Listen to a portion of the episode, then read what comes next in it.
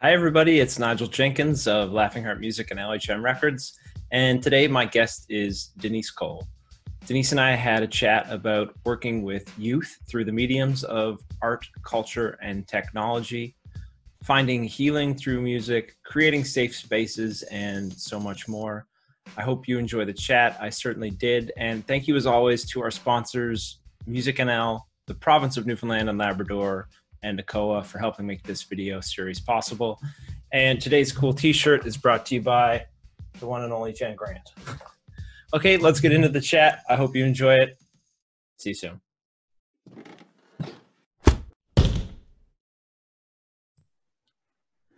All right, so we're started. Awesome. How, how's your day going, Denise? It's going pretty good. It's uh, it's a nice summer day here, so uh, it's yeah, it's just a good time to be in Labrador. yeah, we've been lucky here in Steady Brook this summer too. We've had a bunch of unusually hot days. It's like for it to reach 30 degrees in Steady Brook ever is a miracle, and we've had like a stretch of them. Right. So yeah. yeah, it's good days to be in the water. yeah, yeah, for sure. Um, so for folks listening or watching, um, our mutual friend acquaintance Matt Barrett introduced us. Um, and he, you know, I've, I've, been talking to Matt. I'm going to interview him as part of this video series as well. Um, and he was telling me about all the cool work that you do there at Shield, the Labrador Friendship Center. For folks who who might not be aware of, of you or the uh, what you do at, at Shield, can you tell them a little bit about um, what it's all about. You've got the banner there in the background, which is awesome, so they can they can read it for themselves if they like. but could you tell us a little bit about your your work? Absolutely, yeah. So I'm the SHIELD project coordinator at the Labrador Friendship Center in Happy Valley Goose Bay. And SHIELD itself stands for the Sexual Health Information Exchange Labrador District, uh, which is a bit of a mouthful, uh, yeah. but the long and short is what we do is we use art, culture, and technology activities and events to create safe spaces for youth to learn more about sexual health and to uh, also look at uh, well-being in a very holistic way. Yeah. So, uh, can you dive into a little bit um, with with Art, Culture, and Technology Act? What what it is specifically under sort of each of those three categories that you do with youth at the center there? For sure, yeah. So we call it our ACT philosophy, right? That we yeah. use art, culture, and tech as uh, as these intersections. Like young people, well, all of us are involved in at least one, if not more, of those parts of art, culture, and tech in our lives. And so we try to look at it as a very fluid, almost how we look at gender and sexuality. It's a very fluid thing, and uh, it becomes just empowering for young people to be able to express themselves through these different mediums. Yep. And then we kind of incorporate the sexual health education into that in a much more relaxed it's not stiff and scary like we're very sex positive so we want to be able to talk about things that people aren't feeling like oh i'm coming to this really heavy workshop. Instead they come to a really fun jam night for example and during that jam night somebody from public health is going to show up and we're going to do some demonstrations and we're going to go table by table with our our woodies and show young people how to put on external condoms the right yeah. way you know? It's, so uh, it's really cool. It's funny you mentioned jam because I think about when I was younger and my mom would like break up my medicine and put it into some jam and that's how she would feed it to me. And that's almost what you're doing with sexual health education. That is, is a great analogy. It really it truly is. Well it's it's about because uh, i mean yes young people are you learning about sex ed in, in schools. Uh, i know when i went to school uh, we didn't talk about sex ed really at all. I, mm-hmm. I went mm-hmm. back I, am dating myself by talking about the, when i went to school there was still uh, religious education education uh, was sort of the, the, deciding factor of what we were learning in school. Right.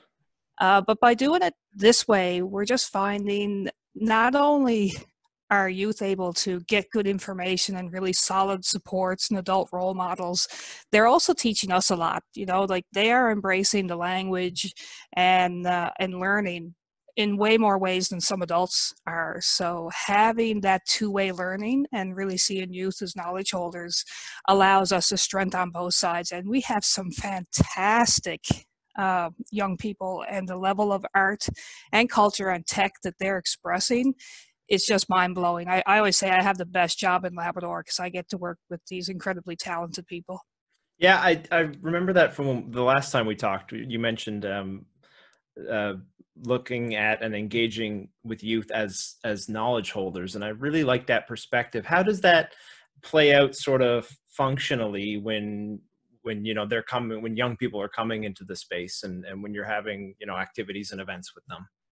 Right uh, I think like the the big one around health and and we talk a lot about this we hold different whether it's like sharing circles or just informal discussions during our events and it's understanding that young people come with their own lived experience mm-hmm. and that they've already been living and dealing with things that sometimes us as adults uh, might shy away from or might hope that they're not having to deal with i mean labrador has some of the highest rates of suicide. We know substance use and mental health issues are, are, are big issues that we're facing, and our youth are facing them right along with us. So we need to acknowledge and, and respect them for that and what they bring to the table and, and what they can teach us about resiliency and courage and connecting and taking care of themselves and each other. And then when we bring in things like music, uh, the art or like cultural practices and ceremony, looking at your tech device where most times in classrooms or places they're told to put these away. Instead, we say yeah. these are tools of how you use your voice and how you can express yourself. So when they come here, they're really honored for that, like the skills that they bring, the life experience they have, and then it becomes youth led and adult supported that way. So they teach us, they direct how Shield is going to go and what they want to learn and share. It seems like such a, much more positive um, perspective or way to deal with, you know, the cell phone thing in particular. I think about, you know, kids. I, I understand in school in that setting, you want them to be paying attention and they're they're there to learn specific things, but also like that that phone is going to be the tool that they use going forward and everything that they do. I think about, you know, I've got mine here. It's on mute because we're chatting and I want to give you my full attention but I use that for hundred percent of my job. Uh, I couldn't I couldn't operate a music company in a rural location in Newfoundland and Labrador without a device like that, and I need to know how to use it well and properly and efficiently to be able to to run my business. So to just that little perspective shift, opening up a space for them where you're letting them use the tools that they have at their disposal as tools and encouraging, you know, proper use of them. That seems like just a great idea. Well, it, it it kind of, I mean, part of it started from doing some research around what's happening in other places in Canada and what's working well. And art based stuff came back time and time again, but also uh, music videos and mini documentaries and uh, photography and photo speak projects. Like all of these things rely on some form of technology or device to create. Yeah. And we're now in an age where it's no longer having your big bulky video camera or your, you know, your big Canon uh, camera, which I have one, but it's yeah. but the reality is we're all using these handheld devices. So why not instead of seeing them as as problems, really see them as expressions? And you're right, like there is a lot of industry and things now where you need to know these devices better than than uh, your books. You know, in yeah. all honesty. So uh, I have young people who are, you know, they're creating their own music with nothing but their cell phone. Yeah. And that to me is just amazing. So instead of us saying, well, you know, maybe you should pick up the guitar, which is great too if they're interested in that, we've actually had them up on stage where we plug them into some amps and and let them just go at it. And it's just amazing to watch creation. I mean, because that's what's happening. These youth are creating. And then in the meantime, I get to also have a conversation and introduce them to other uh, artists as well as role models and supports in their community so that when they're having a hard time and when the music outlet is not enough, then they have social workers they can turn to they have other right. artists they can turn to they have me they you know they have these safe and caring adults yeah can you talk about the role of mentorship sort of through the program and then maybe get into a little bit about why it's important for them to have uh, local mentors people from Labrador specifically who they see, you know, working in our art, artistic fields, creative fields, and, and how that can have a positive impact, especially on, on young people? Yeah, well, many times we kind of uh, look at the media and we see people from away are the success stories. And a lot of times we see keynote speakers coming in from away. Sure. And I believe that we can just look right around our own neighborhood and we find these stories. We find these uh, amazing adults who want to give back to community and not always have um, the means to be able to do that or the connections to do that. So with SHIELD, we have a volunteer screening policy that comes into play.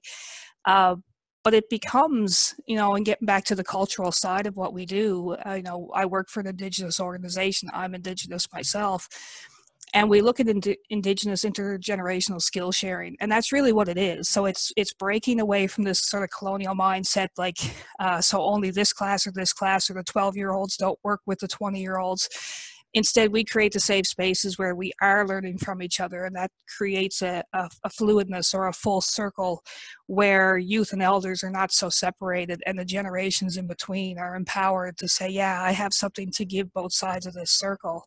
And for young people to see those success stories right in their own community, it's motivating, it's inspiring. It, it also gives that hope about what can happen and what I can do as somebody from a small town community. Yeah, I think. Uh, it, it's so important to see yourself reflected in the success of others and to see yourself um, represented in you know the top music artists or industry professionals or visual artists or whatever and to, to have that to be able to to think that it is achievable for you and from where you are. I mean i you know for my myself it's something i have often thought about is like my sense of place and and trying to build you know a big successful independent music company from Steady Brook, Newfoundland and Labrador. And I think part of the reason that I thought it was possible was because I saw uh, a, a, local person from here, Brian Byrne, grew up growing up, who was in big rock band I Mother Earth.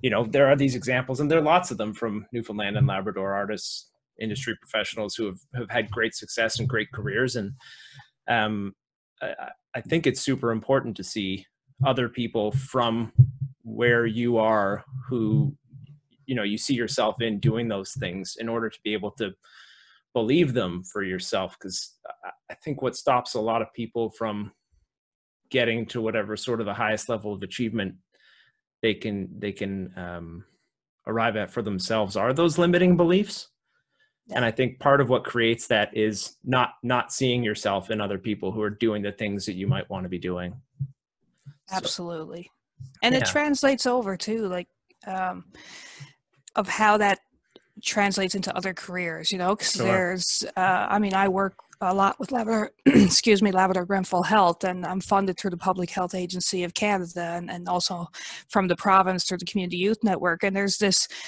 uh, understanding that's starting to happen about how when youth are given these mediums to work through that different messaging can come out of it you know? Like so we can create you know films that talk about indigenous culture but also can talk about holistic health sure. you know so it it uh, i mean it's interesting i have a young man working with me right now who has an interest in pursuing medicine after this and going to university and right away he's starting to see these interconnections of how what we do with our culture and technology also is so intertwined with health that now he's sort of seeing this job in another scope of how it's right. going to help him and, and and again about the inclusiveness in the language and how we talk about things because i work from an indigenous lens.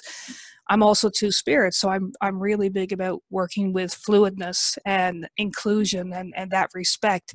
And when we start being able to really integrate that into our systems like healthcare and education then it changes the environment that we can learn in and the language that we use. And that's so critically important, I think, going forward. And for young people to feel like, um, you know, I go here for this support or I go there for this entertainment. They should right. be the same place. Like it really should be the same place. And that's what we try to do with Shield is that it's the same place that you go get help is the same place you go have fun. Interesting. So how how does um, sort of the fluidity of being a two spirit person affect the way you you know teach and engage with the youth who are coming through the center Well, a lot of it is about accepting responsibility. Uh, for Mm. myself as a two spirit person, it, it's really about my whole self, being my authentic self. So it's it's not just about my gender and my sexuality. It's about how I live, and Right. that responsibility I have is to be a role model to young people. And that's not just in my work life; that's in my everyday life. I also have a responsibility to my elders and to be walking my path in a good way that I can create that interconnectedness between these two generations. How I bring that into the work here is, and I always say, like I'm I'm not an artist myself, Yeah. um, but I I know I have that ability to organize and to bridge and to bring things together that I've been taught, you know, through different teachings is very much a two spirit characteristic. Like two spirits before colonization used to be the ones who were taught to be medicine people, who were be, who were the adoptive parents, who were given these really important roles of negotiation and you know peacekeeping that that I see have materialized in my life, and, it- and it becomes about balance. So I, I had talked before about uh, fire and water and how. With two spirits, for me, is that I hold both fire and water, both masculine and feminine and I use these two spirits interchangeably and, and together. And the balance of them is allowing, you know, my fire to be in a strong place that doesn't put out my water, Right. you know, that it doesn't dry that water up. And the same thing that my water always stays in a place and balance that I don't put out my fire.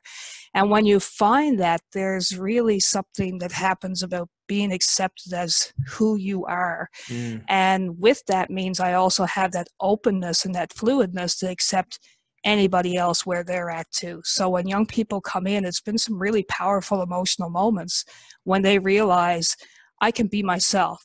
You know, that I'm going to be asked what my pronoun is. I'm going to be given a chance to express myself the way I want to express myself, and that I can say who I am, and you won't have any judgment. Instead, it'll be acceptance. And I think that's really the world we all want to live in.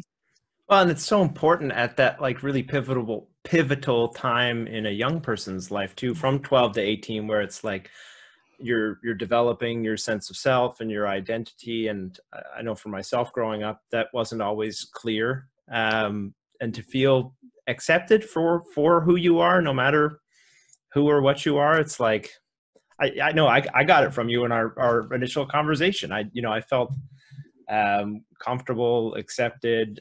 The conversation happened really naturally, um, and I can only imagine that that must be uh, so so helpful and so valuable for the young people that are coming through the center there. To have someone like you in in the role of role model, mentor, and helping them through everything that happens for in a young person's life.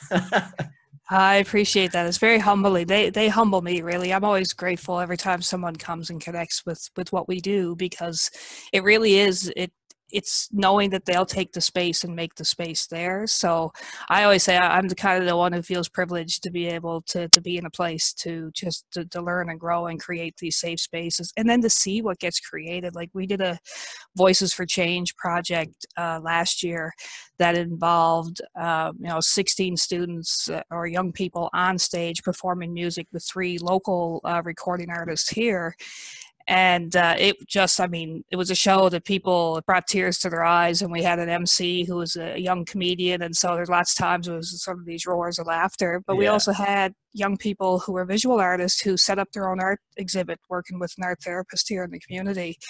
And uh, I remember at one moment just sort of sitting in the audience when it was all dark at the uh, the Lawrence O'Brien Arts Center, and thinking to myself like, "Holy, like the amount of energy and passion and creation power that young people have. How could we not, as adults and agencies and systems of support, make sure that this environment exists for them?" And and so it's uh, it really validates the work that we do. The, what they create validates what I why I'm here. And that would be so meaningful to build sort of a you know a stage show from from start to finish at a young age, and to be able to pull that off in a you know in a way that you're presenting it to your the public and to your community. Um, I, I still think about you know shows I played when I was in junior high and high school, and how formative those were. I mean, I, I ended up working in the music business probably because I played in bands when I was 14. You know, Right. I'm, I'm sure uh, the the activities that you're leading now are going to set young people on the paths that they will then walk for the rest of their lives. Is it's, it's pretty big responsibility you got. uh, it's uh, like I said, it's always humbling, and then there's those goosebump moments, right? Right mm. when you hear someone playing or singing, or they show you an art piece they've created, or they they tell a story, you know, uh, from their culture, and yeah, you just kind of stop and go, there's something really important happening right now, and I need to pay attention and bear witness to this. Mm. Uh, and then it's it's cool. I've been doing sort of nonprofit, you know, youth type work for the better part of 20 years now, and uh, so there's some youth I've worked with who are adults and have families right. of their own, and who've reached out, and we're still connected. And uh, so, yeah, I always say I, I love knowing that I get to watch you grow up. Like I feel like I'm planting seeds for our future, and uh, I get to kind of, you know, help open up the soil, but it's really they become the gardeners. And uh, I just get to go, hey, look what I got to be a part of. And uh, yeah. uh, Shield is really about that. And then when you get into the parts about knowing that you're helping young people learn about health in a really holistic way so that they understand how they take care of their minds then impacts their bodies and mm. how they work with their spirits, you know, impacts their health. And when it comes to sexual health, this idea that uh, if I care about myself and I feel passionate and I have a purpose, then I'm going to look to protect myself because, like I said, we're sex positive. This idea that we're going to tell young people don't have sex or that's that's not realistic. yeah. yeah. but I could also go into a, a, room and a space and talk about uh, 50 different ways to use condoms and the importance yeah. of safer sex. But if a young person or any person, any of us, doesn't feel like we have a sense of purpose or worth, why would I want to protect myself? Why would I protect mm. someone else? So we create those spaces where you feel valuable. And, and then when you feel valuable, you want to take care of yourself you want to take care of your friends you want to treat people with the same respect that you're being treated with. So we get into some you know some heavy topics like i said but it's in the same space they can have fun. So we can talk about relationship violence we can talk about consent mm. you know we can talk about suicide we can talk about uh, substance use all of those things interconnect with our sexual health as well. So, the same way we look at art, culture, and technology as being this huge, just uh, platform of things to get involved in, we see health the same way, and they're all pretty much living in the same circle. And that to me is the strength that Shield brings, and why we continue to have people come here and young people continue to take the lead. How do you what? How do you help young people find their sort of sense of value and, and self-worth because that's that's not just something that young people struggle with that's everybody i mean how how how are you helping them to, to find that within themselves i think it's a lot about creating the space right where they can just be yeah. Most young people right. go to places where there's always expectations. I mean, us as adults, every place we go to, there's an expectation on us. You know, what to do, how to behave, how to talk uh, are you going to be graded for this? Are you going to get paid for this? You know, right? Like, yeah. Uh, I'll give you the example. We had uh, youth drop in after schools at one of the local high schools here, and uh, it was up to the youth for them to decide what do you want that space to look like. And in my objective, in my work plan, it was they were going to create a governance model on how we were going to organize and plan activities in these drop in spaces. They all came back to me and said, Shield is the only place we get to come where nobody's telling us what to do. Right. And I went, all right, you've just decided your governance model, which is there is no governance model here. You get to come here. And yeah. so I, I would bring piles of stuff like painting supplies and instruments and uh, virtual reality goggles, and it would just be a pile of stuff. So come and do whatever you want. Bring your own thing if you want to do that. And that's literally what happened. People would just come and hang out. And and when you look around, it's harder and harder to see those hangout spaces for young people. Mm. You know, like I growing up had a pool hall I used to go to.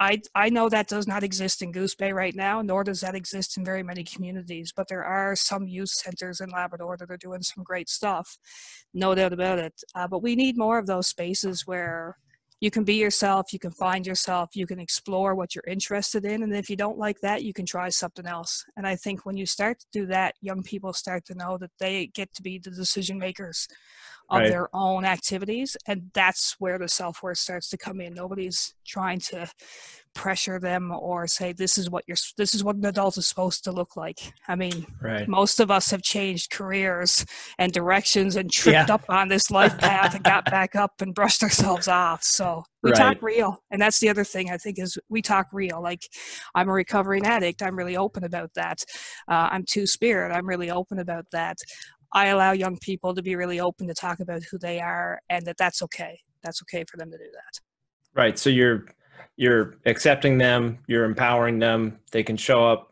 as as who they are, and they're already worthy and valued just just for being there. you got it Yeah, that's great. I think that's what we would all like in every space that we show up in.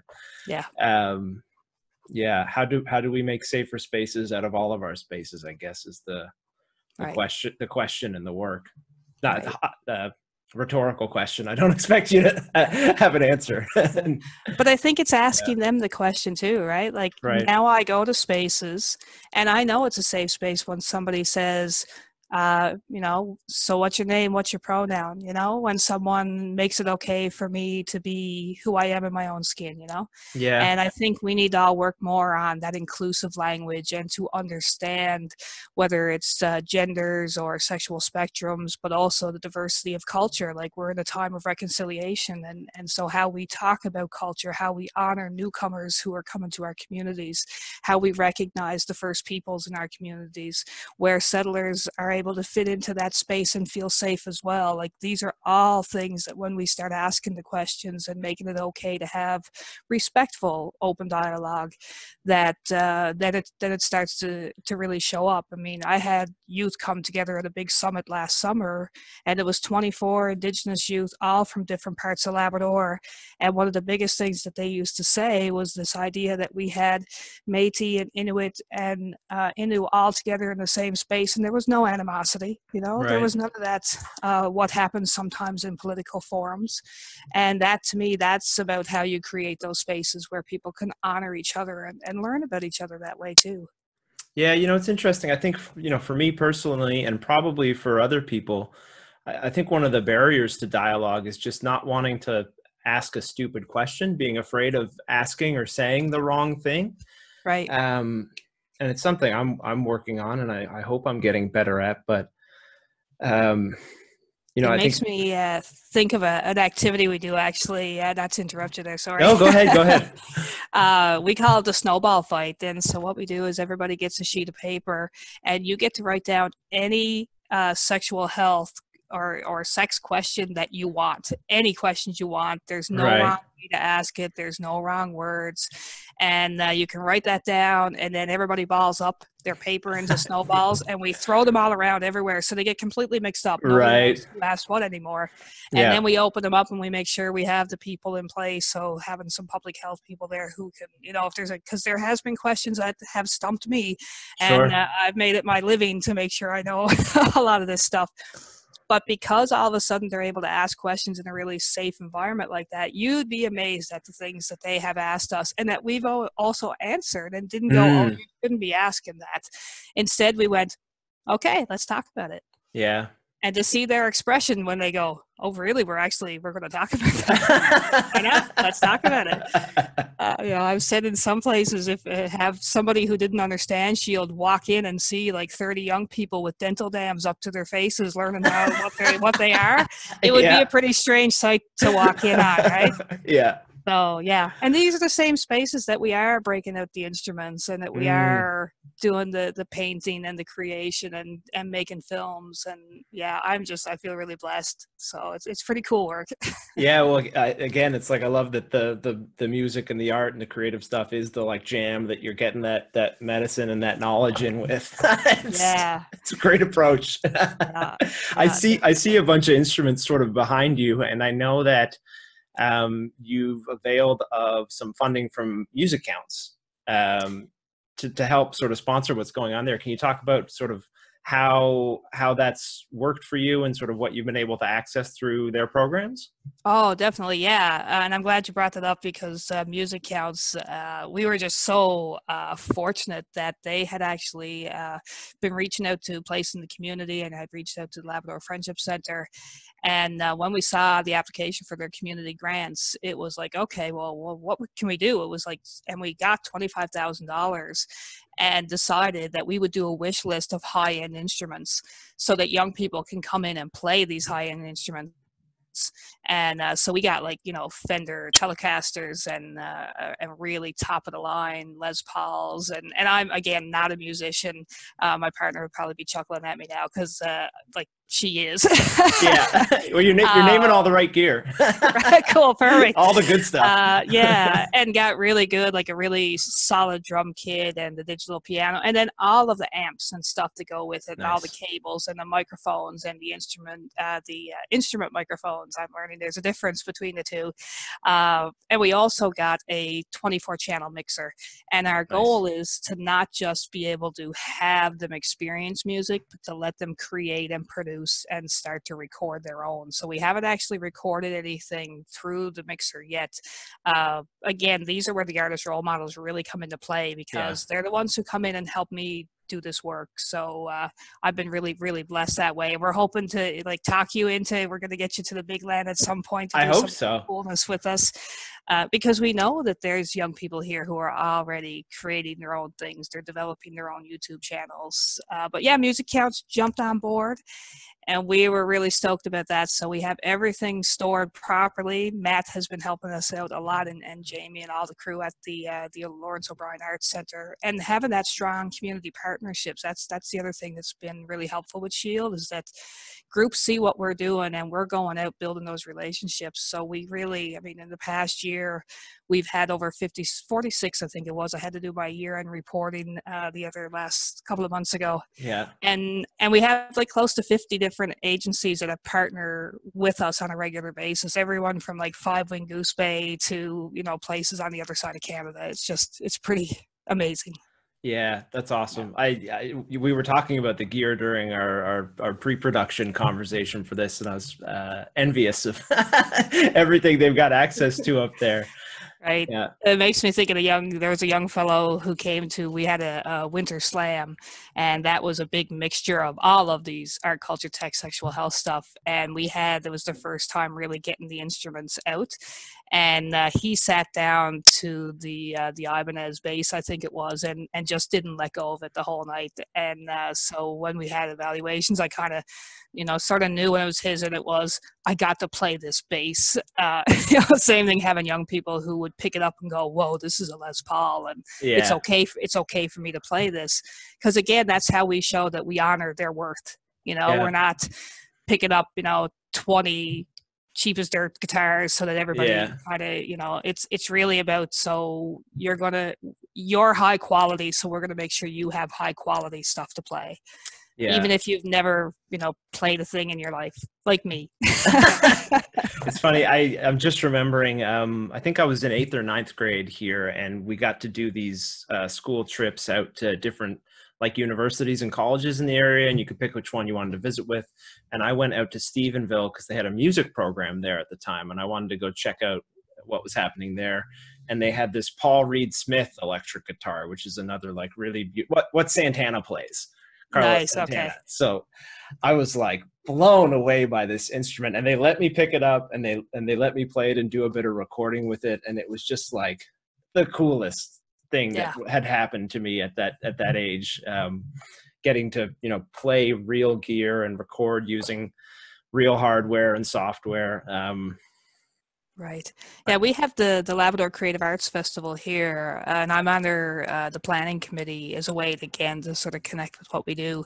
So uh, the last year's festival, we set up an acoustic quarter in the arts center, and had in the course of the five nights that they were there, had like close to 300 young people come and play these instruments. Ukuleles wow. are a big, big thing with young yeah. people and uh, so yeah being able to just pick up stuff and play. So as soon as there would be an intermission or there was actually young people who knew it was going to be there all week were coming early. And then they would have to like matt and them would be like okay like people have to leave. Like and that's what it was just uh, creating that space but also being able to like you said take it up on the stage. I mean yeah. creative arts festival if you've never experienced it is just amazing because youth write their own plays and then produce and create them with teachers help but some of the messages that they're bringing up on that stage that they're developing themselves because I, I, think that's what can be different sometimes from other uh, theater festivals is that you always take a play that's already been created. Right. And uh, for them to write their own things to put their own music to it to decide what they want uh, the light and the tech to look like. So it becomes a huge part of that role modeling too. So i've really like i said it's been amazing to see how these things interconnect yeah, yeah. So, can you tell me a little bit just about how you you, you mentioned earlier in the chat you've been at this sort of work for 20 years. What what set you on this path? What got you started in youth work, social work? Yeah, and, and using the arts for that. Absolutely. That's a I don't know if I've ever been really asked that question, so that's a pretty much uh, i had uh, like i said i mean i'm, I'm a recovering addict but uh, had been in active addiction from a very young age a lot of you know trauma and things in my upbringing and kind of left high school with this intention to go to university. At the same time my oldest brother had passed away and a, a, you know a tragic way that none of us were expecting and it really threw a monkey wrench in my entire plan and i just ended up kind of working bars and retail and just all that kind of fell off to the side and i was also in stephenville. I had spent uh, about nine years i guess out there. I'd gone out there to go to cooking school and had uh, finished cooking school. And the same day that I had finished up, I was offered a job at a local restaurant, but I was also offered a job by an agency called Communities and Schools. And it was a creative arts youth project, and they identified me as a writer and invited me for this 31 exploration of the arts. The pay was ridiculous. It was 150 bucks a week. Luckily, I had a partner who was working better than I was, so yeah. we could stay afloat. Um, but in that 31 weeks, I was exposed to all kinds of different forms of art. I got to uh, shadow Jerry Doyle with Stephenville Theatre Festival. It got me really interested in directing and how things come together and how you can use all these mediums to really empower people. And I also had a chance to start doing some work at a local middle school. And uh, just, I fell in love with this idea of bringing together our talents and using it as a way to find a sense of purpose and to mm. grow. And uh, so the next year, I was able to work at that middle school for two more years and just kept doing that kind of work. I started working a lot with uh, youth at risk and environmental things and life skill development. And uh, that just kept growing until uh, I was working with a lot of Mi'kmaq elders and guides and really starting to find myself then and realize like I needed to clean up my act and really, you know, get mm. my stuff together. And it was them who told me uh, I had been going to the Flat Bay powwows and going to sweat lodges. And they said, uh, You have a path in Labrador and you need to go home. Mm. And I didn't really understand it at the time. My whole life had kind of disintegrated at, at this point. Everything, you know, they always say you hit that rock bottom. And, and so that's where I was at. And I came home here and uh, it didn't take very long before I got back into the nonprofit world. But at the same time, I also really put myself into land based healing and uh, got sober and um, just didn't look back after that. So it's uh, that's what brought me here. This is my intention. This is my purpose. This was the path that I was always supposed to be on. Right. I just got lost along the way for a while. Mm. Yeah. Yeah, that's beautiful. What um you said uh land-based healing? Yeah. What can you explain that or unpack that for me? Sure, yeah. Uh, so usually we look at, and this is will bring up another thing that's called two-eyed seeing and how we look at things. So there's a colonial sort of Western world way of medicine and things, how they have been done. And I integrated that. So I did go to counseling. Uh, you know, I do work a 12 step program, those sorts mm-hmm. of things. Uh, but then there's another eye seeing that comes from a land indigenous place and that there's a lot of wisdom and knowledge in in ceremony and in sacredness mm-hmm. so for me the land-based healing was literally putting myself out onto the land i the, the brother i referenced i had lost him to a drowning in the river that i've actually uh, over the past 10 years have uh, done a lot of land protection work around that's wow. led me to a whole other path of things if you yeah. google my name uh, so I started taking ceremony and had a uh, a guide And when I say a guide, that's an indigenous guide. That's someone who walks an indigenous path and who also is sober and, and, and sees that as a part of purpose. And so started doing ceremony on the river with him to honor my brother and to be able to let go of the, the trauma and the hurt that I was carrying about that. And then that leads to like I'm an eagle whistle carrier. I also am a hand drum carrier. I hold medicines and do a lot of sacred ceremony of, of smudge and, and things on the land. And for me, the land based healing was literally going out to the land, going out to the mm. water, allowing myself to connect with Mother Earth and Creator and the spirits and my ancestors in a very deep and real way that sometimes people don't always get. But that's okay. They always, you know, allow me to to be who I am. So yeah. yeah. Yeah. yeah. Um, I don't want to take up too much more of your time today, Denise. I've really enjoyed the chat, but I'd love to hear uh, anything about sort of projects that are in the works at Shield, and then you know if people have been sort of moved by what you've said, which I expect they will be, uh, are there ways that they can contribute or, or be involved either you know in the community or, or from wherever they're they happen to be living? Oh, definitely. So we do have a website. It is on the, the poster back there. Yeah. Uh, but it is, uh, so just do a search. We're on social media. We're on Facebook and Instagram and Twitter and on YouTube. We have a channel that's got some amazing uh, videos up to go check out. And uh, just do a search of LFC, as in Labrador Friendship Center. Shield project. And uh, you can find me through any of those sites. Uh, you can also sort of seek me out. I always say I am Denise Cole on Facebook. The face you see will be mine. uh, there are a lot of Denise Coles in the world, apparently, but so it's. Uh, and certainly i mean feel free i can give you my information that you can post when you when you share out the episode. Uh, absolutely. some of the stuff we have going on covid really put a monkey wrench in our plans. We would have right now been revving up for our uh, our annual summit that would have been the summer and so that's unfortunately not going to happen, but we are moving into a virtual world. So we're going to be doing some, we're hoping to call them shield shows. So uh, we're kind of looking at what that could look like online. So with that, we will want, again, these artist role models to contribute and uh, definitely, I mean, for young people to also engage in that. And uh, then going into the winter, I am working with some really interesting partners, and we're we haven't uh, made any announcements yet. So this will be the first inklings of uh, doing a Labrador tour, cool. where I will go out into communities and stay for a few days and host some events. But the goal of these events will be to bring young people and adults together so that they can host events after I leave. Right. Uh, because it's always about sharing the gifts. Like I am not uh, the one person who does all of this. I just go and uh, light a fire and, and, encourage other people to keep throwing wood on it. And uh, so that's, uh, I mean, we look for volunteers. People can make donations. They can uh, contribute any of their skills. So, like, you know, the stuff we talked about, about uh, having somebody help with recordings. Mm-hmm. Yeah, there's all kinds of ways. So just get in touch with me and, and uh, we can go from there. Great. Okay. Well, just one sort of silly, fun question to uh, cap off the conversation. Um, since we're in the era of COVID and Zoom chats and webinars, uh, if there was any living artist, creator um, that you could have a one-hour Zoom chat with, who would it be and why? Yeah, I so love that you had included that as a question. I, I was thinking about it, and I have to say Jack Johnson. Uh, oh, cool! Yeah, he's one of my favorite uh, musicians. Yeah. And actually, whenever I'm having a down day, Jack Johnson is where I go. Uh, and he has such cool ideas, like mm. around mm. how he sees the world and environment, and he's like mm-hmm. just the most relaxed individual. Uh, and I love that he has he puts off this festival every year that supports a uh, a literacy nonprofit charity that he's started up.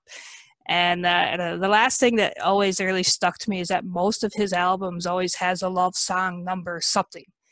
Uh, right.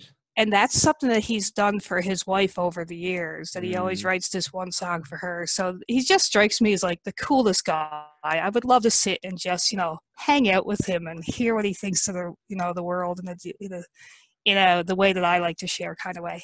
Yeah, I uh, I was a huge Jack Johnson fan growing up, still am, and I love that he he had his music and he had his record label, and there was the environmental component, and then he's a big surfer. It's yeah. like what a what a cool dude. right, right. yeah, yeah, yeah. I said it's always because I, I, can get pretty intense, and I'm really passionate about things, as you can tell. So uh, in my downtime, being able to just kind of like relax. Like I'm one of these strange people who like put on my earbuds when I go out snow blowing in the middle of the winter and just listen to Jack Johnson really loud. that's that's a funny contrast to think about being in in Labrador listening to Jack Johnson. yeah, yeah, definitely. yeah, it's great though. Uh, well, Denise, thank you so much for making the time today. It was a, a pleasure chatting with you again. Um, I'm going to uh, jump off now. Before I do, I'll also thank uh, Music NL, the province of Newfoundland and Labrador, and ACOA for sponsoring the video series. And I think, uh, Denise, I'm going to send you another link so we can maybe have just a follow up chat unrecorded here when, uh, when we jump off, if that's cool with you. That would be awesome. This has been a pleasure. So yeah. thanks so much for sharing space and energy with me. Yes, and thank you for uh, for sharing as well. And uh, I'm gonna I'm gonna chat with you again in just a minute. Sounds great. okay, talk soon. Take care. Bye. Bye bye.